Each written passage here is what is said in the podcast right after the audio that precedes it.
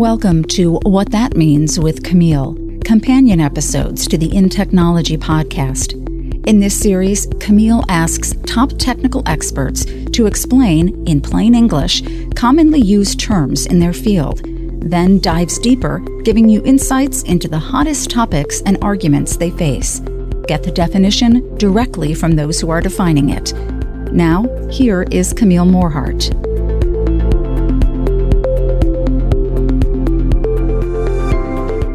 And welcome to today's podcast on what that means corporate responsibility.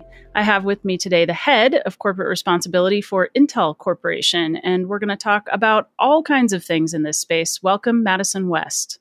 Thanks so much for having me, Camille. I really appreciate it. Excited to be here. So, before we get into any of the specifics of Intel, I'd like to take a step back and just understand what is corporate responsibility, I'll ask you to define that as well as ESG, which has been in the news a lot recently too. So we'll get into some of those hot topics. Yeah, absolutely. So ESG stands for environment, social governance, and it seeks to reconcile two arguments that on one hand, the purpose of a corporation is to maximize shareholder value. Uh, and I'd, I'd call this the traditional financial view. And that on the other hand, the purpose of a corporation is to bring about a greater good for the broader set of stakeholders. Those can be customers, the community, employees, government, the planet. And that's the corporate social responsibility or corporate responsibility perspective. And so ESG is really about that quantitative material factors that affect, say, future cash flows or the cost of capital for an organization. It's data and metrics that aren't adequately disclosed by our financial reporting models and mandated disclosure rules, say with the SEC in the United States. Corporate social responsibility is more the qualitative. So that narrative of social impact efforts that help support, say, brand reputation, for instance. And so investors, C suite executives, board of directors are all increasingly being asked about and held responsible to these non traditional business factors and their impact on corporate performance and shareholder return. And this has really helped drive the evolution from qualitative CSR to quantitative ESG. I would say to take that a bit further, my vision for ESG is one where technology acts as that force multiplier, unlocking a full potential of sustainability and responsible business practices it's really through innovative solutions, that data driven insights and collaborations where we can address the world's most pressing social and sustainability problems while simultaneously driving that economic growth as companies that we're responsible for. Who is setting these targets? Is every company setting their own targets? Is it an industry level? Is that all agreed upon, or is that not? yeah, it's a great question. And, and you'll hear industry professionals talk about the Wild West or um, acronym soup. It certainly hasn't been standardized. It has come a long way. And ultimately, it really comes down to materiality. So, in essence, this means focusing on what matters for a company, i.e., what adds value to the company, what poses a risk or an opportunity for its continued success. And as you can imagine, the ESG universe is immense. And so not all ESG factors are equally important for a particular industry or a company. And so these salient or most important ESG issues are ones in which management can control or can manage overall. Uh, and then there's also these upstream and downstream impacts that are outside of management's control supply chain components, product use by customers. And those also are key ESG risks and opportunities for companies overall. So, when you say risk and opportunity or success, you're measuring that on financial risk or success, correct? Correct. When you yes. say they're, they're, they may be like environmental or social, but they're being measured against like a financial impact. Yeah, and the, the long term resiliency um, of the financial performance of a company.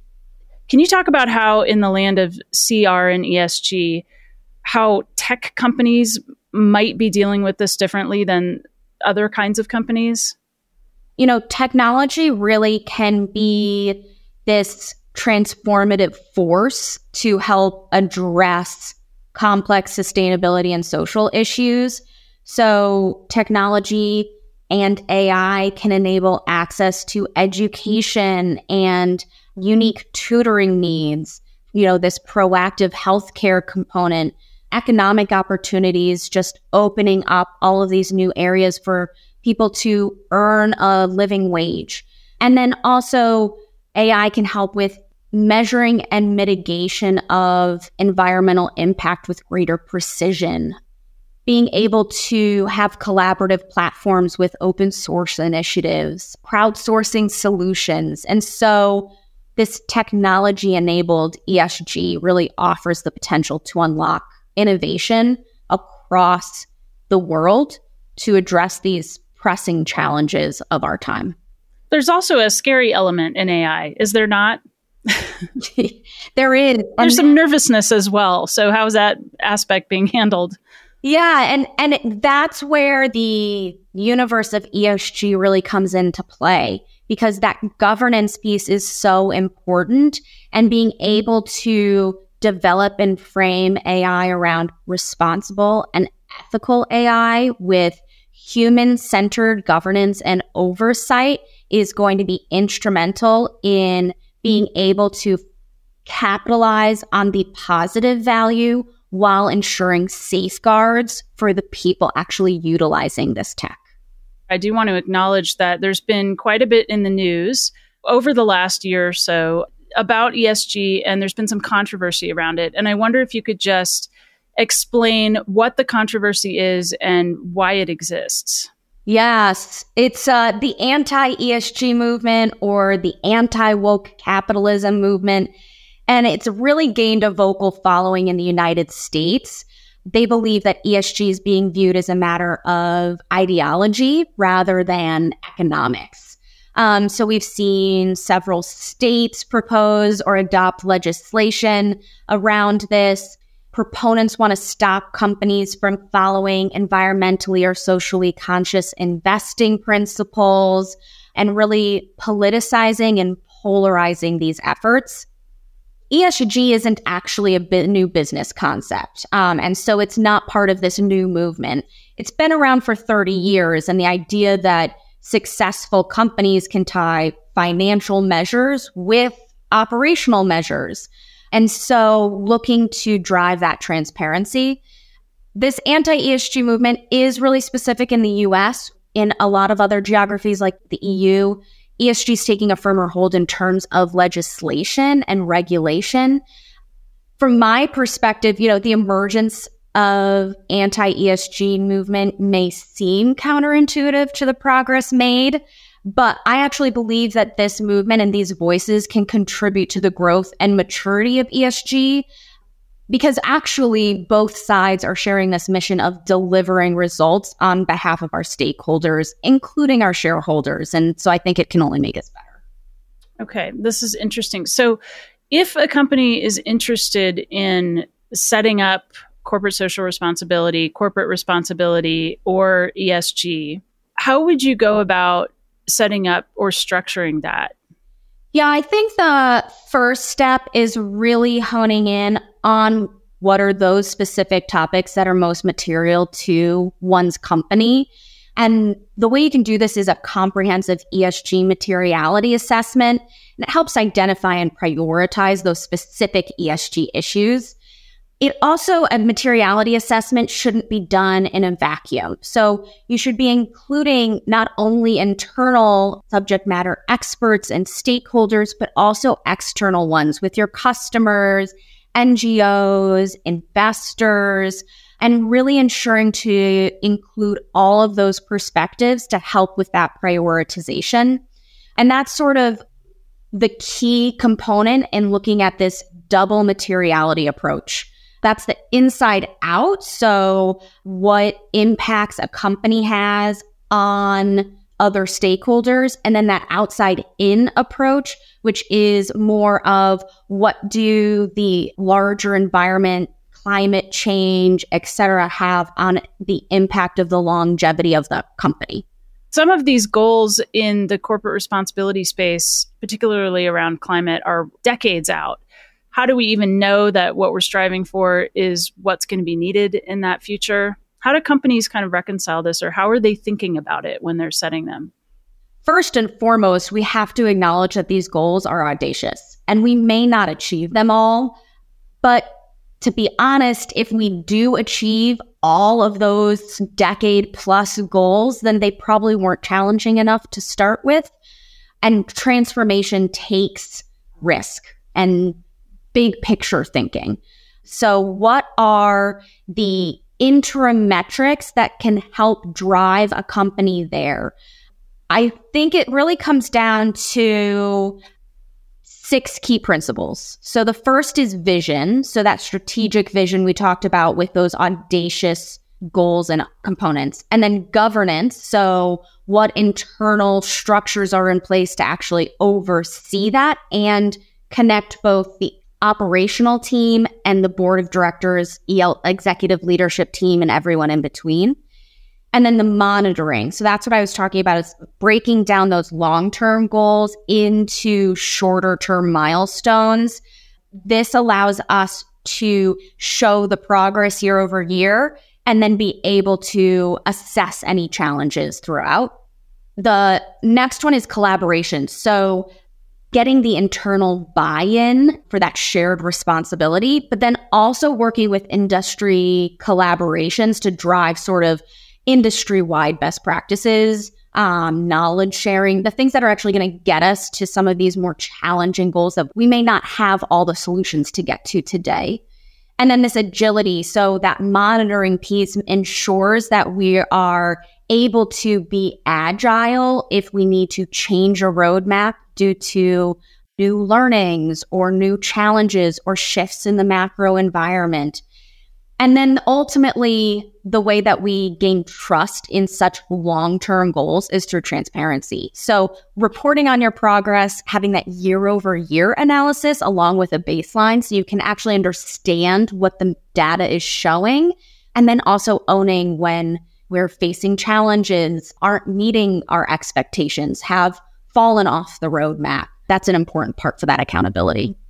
What is the drive? Is it that the regulations aren't strict enough in the view of companies, or that companies are saying their customers are demanding more above and beyond that, or are they just looking at it in parallel and setting their own standards while adhering to kind of regular regulatory standards?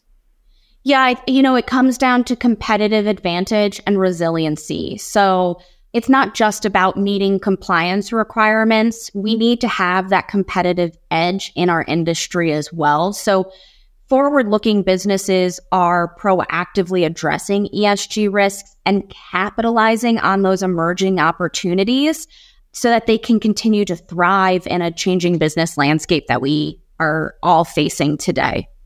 So Intel has set some specific targets and the acronym used is RISE. Could you please tell us what that is? And is this unique to Intel, this acronym RISE, or is this an industry term? RISE is an Intel framework. That's our ESG strategy. It stands for um, that we want to create a more responsible, inclusive, and sustainable world over the next decade, all enabled by our technology and the expertise and passion of our employees. So it's how we look at an integrated approach to corporate responsibility and ESG and really driving towards creating that value for the company and our stakeholders through a variety of ways. We launched Rise in 2020, but it's ESG and corporate responsibility isn't new to Intel. We've been reporting for nearly three decades now. So it's it's just the new iteration of where we're looking to the future. Okay, so thank you for defining the acronym for us. Could you maybe just give us like one or two of the long-term goals that Intel specifically has for each of those so we can just walk through it one at a time. So responsible, what is like one or two long-term goals that Intel has set there? Sure. You know, as a manufacturing organization, employee health, safety, and wellness is really important. So we have a 2030 goal to ensure that more than 90% of our employees believe that we have a strong safety culture and that 50% participate in our wellness programs. So in 2022, we achieved 87% of surveyed employees agree with that safety is a value metric and 90% of our employees had access to our vitality program with 38% of them participating in that vitality program are these wellness programs that we offer at Intel. Okay, so let's move on to the inclusive, the I in Rise. What are a couple of the long-term goals in that? One of our inclusive goals is around supplier diversity. And we had a goal for 2030 to increase global annual spending with diverse suppliers by 100% to $2 billion in annual spending. We were thrilled in 2022 to achieve this goal eight years in advance by spending $2.2 billion with diverse suppliers. Then on workforce inclusion, we're looking to double the number of women and underrepresented minorities in our senior leadership roles. In 2022, our women senior leadership, which is our principal, engineer, director, and above type positions, increased 0.3% to 18.9%. Uh, and we're looking to achieve 25% ultimately. On the sustainable lens, what are a couple of the longer term goals there? Sure. So in 2022, we set our net zero um, global operations commitment. So to achieve net zero scope one and scope two greenhouse gas emissions by 2040. And so that extends several of our 2030 goals. And those 2030 mm-hmm. goals now help us on that roadmap to 2040. We have one goal of achieving 100% of renewable electricity. And in 2022, we achieved 93% renewable electricity globally. And then we also had, as part of our scope one and two greenhouse gas emissions towards that net, net zero, we decreased 4% from our 2019 baseline. And in many places, you don't want to decrease, but in greenhouse gas emissions, that's the right direction. So it was good news. Uh, and the last one is enabling. How is Intel defining that target? Enabling is really around the employees and how they empower and propel us forward. So we have a goal to deliver 10 million volunteer hours. And in 2022, our employees and retirees donated just over a million hours of service in our local communities. This was a really great achievement after years of the pandemic where volunteerism was at a, you know, at an all-time low just based on safety and health. Um, and so it was really exciting to achieve that million hour milestone. So you mentioned scope one and two, and I should have asked you about this earlier because scope one, two, and three. Can you explain what those are? Sure. So scope one and two are within our control. So it's our operational greenhouse gas emissions. Scope three is the upstream and downstream side of greenhouse gas emissions. And so it's a much harder and more challenging space to really grasp comprehensively. We do have a goal to reduce our scope three greenhouse gas supply chain emissions by 30% it's an ongoing learning activity to get there and requires industry and supply chain collaboration um, and investments ultimately. So, this might be a reasonable time to ask then when Intel sets these goals, does Intel have in mind each step of the way in order to achieve those goals? Or are some of them goals more along the lines of Moore's Law, where it's like, this is the plan and this is the this is the hope and the goal and the target or even the path that we've seen so far but we have no idea really you know 20 years later how we could possibly achieve that it might not even be attainable so I would say yes and no. There are absolutely roadmaps that we continue to enact and follow to track our progress. But yes, there are a lot of learnings that need to happen in that time what 2050 and 2040 look like for us are a lot of unknowns. And so remaining agile and being willing to alter our roadmap based on what is working and what is not working in a particular time frame is what will help us enable forward movement and progress. But yes, there are absolutely um, some goals that we may not meet. They are audacious in nature. That's a risk worth taking because of the impact that progress towards those can make, even if we don't fully achieve them. So, how often does Intel report on these goals? Sure. So, publicly, we report annually, um, typically in May of each year. But mm-hmm. sound governance is a key way in how we actually make progress uh, towards these goals. And so, we report quarterly to our RISE Management Review Committee. So it is a group of leaders across Intel who are responsible for our RISE strategy. And then we also report um, at least annually to our executive leadership and our board of directors. We also have an ESG executive leadership steering committee, and we report to them quarterly, including on our RISE progress and bringing forward those areas where we're facing challenges to really evaluate how we as Intel rally behind those. Is this pretty common for like a Fortune 100 company? Yes, it, it absolutely is. That governance is a key factor within ESG. Uh, Madison West, head of ESG, officially corporate responsibility at Intel. Thank you very much for taking the time to define these terms and talk through some of the hot topics and arguments that exist within them today, as well as diving a little bit into some of Intel's specific reporting and targets. And of course, if anybody's interested in the entire report, they can find that in the link below or at intel.com. Thanks so much, Camille. Stay tuned for the next episode of In Technology and follow at Tom M. Garrison and Camille at Morhardt on Twitter to continue the conversation. Thanks for listening. The views and opinions expressed are those of the guests and author and do not necessarily reflect the official policy or position of Intel Corporation.